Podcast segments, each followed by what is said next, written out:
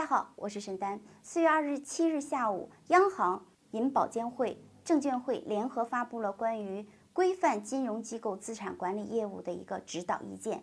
那么，资管新规呢，即日起正式的实施。资产管理产品包括银行、信托、证券、基金、期货。保险、资产管理机构、投资理财产品等等，但其中呢，受影响最大的无疑是银行的一个理财。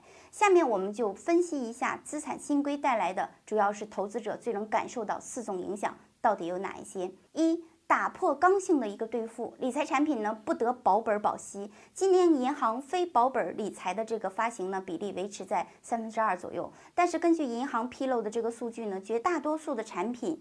都能够如期兑付本息，几乎不存在理财产品亏损的一个情况。数据展示，三月份的一百四十九款产品披露了实际到期收益率，共有一百五十七款产品呢未达到预期的最高的一个收益率，收益率比高达了百分之九十七点四五，没有一款产品是亏损的。实际上，之所以目前理财产品的收益达标这么高，就是归于银行的刚性兑付。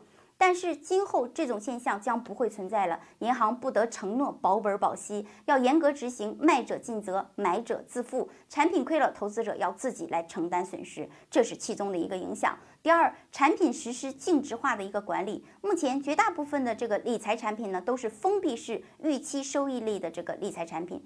产品的期限呢是固定的，有预期的这个收益率，但是今后这种产品要向净值化转型。什么是净值型的理财产品呢？这种产品可以是封闭式的，也可以是开放式的，但是没有预期的一个收益率。银行要定期披露产品的净值，跟开放式基金比较相似。产品的收益率呢是不断的进行波动的，有可能连续上涨，也可能连续下调，风险加大，投资者呢也将不得不接受哈这种风险。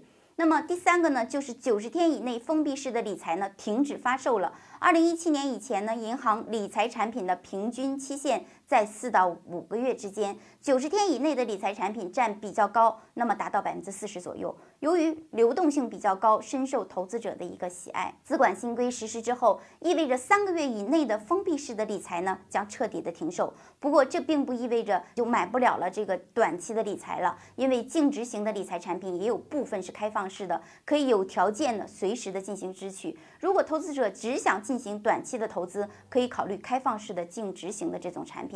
第四个，保本理财将停售了，取而代之的是结构性的一个存款。银行之所以会大力发行结构性存款，就是为了规避监管。那么结构性存款呢，虽然纳入了表内，但并不算资管的这个业务。要缴纳准备金，不过由于今年以来结构性存款势头呢上升的太猛了，那么预计将有专门针对结构性存款的这种监管文件呢随后就会出台，以规范市场的一个发展。资管新规无论是对银行还是对投资者都具有非常重大的一个影响，投资者今后需要进行转变理财的这种思路了。对此，我们提出以下几点投资意见。第一呢，短期影响不大，可以继续按部就班的购买这个理财产品。第二，改变理财的一个思路，这个是非常重要的，提升自己的风险防控意识啊。那么目前呢，投资者购买银行理财，觉得肯定是安全的，反正有银行去兜底嘛。但是今后这种理财的思路一定要进行转变，产品赚了就是赚了，亏了就是亏了，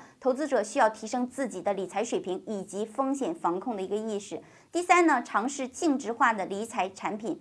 其实净值型的这个产品的这个保险，并没有大家想象的风险那么大。银行理财呢，资金都是有严格的投资准则的。净值型的理财不会像基金那样大涨大跌，可能某一天或者某一周的收益是跌的，但是长期来看，亏损的概率仍然是相对比较低的。第四个呢，严格进行风险的一个测评，不买超出自己风险能力的以外的这种理财产品。总的来讲，今后理财的产品仍然会进行风险等级划分。一般来说，一二级的理财产品呢，属于中低的这种风险产品，安全性比较高，亏损的概率也比较低。所以大家在选择理财产品时，一定要衡量利弊再做决定。那么关于资产新规，您的看法到底是怎么样的呢？有什么更好的建议，能适合我们现在来进行这个理财的一个规划？请您及时的留言评论给我们。好，我们今天的节目就到这了，感谢您的收看，下期再见。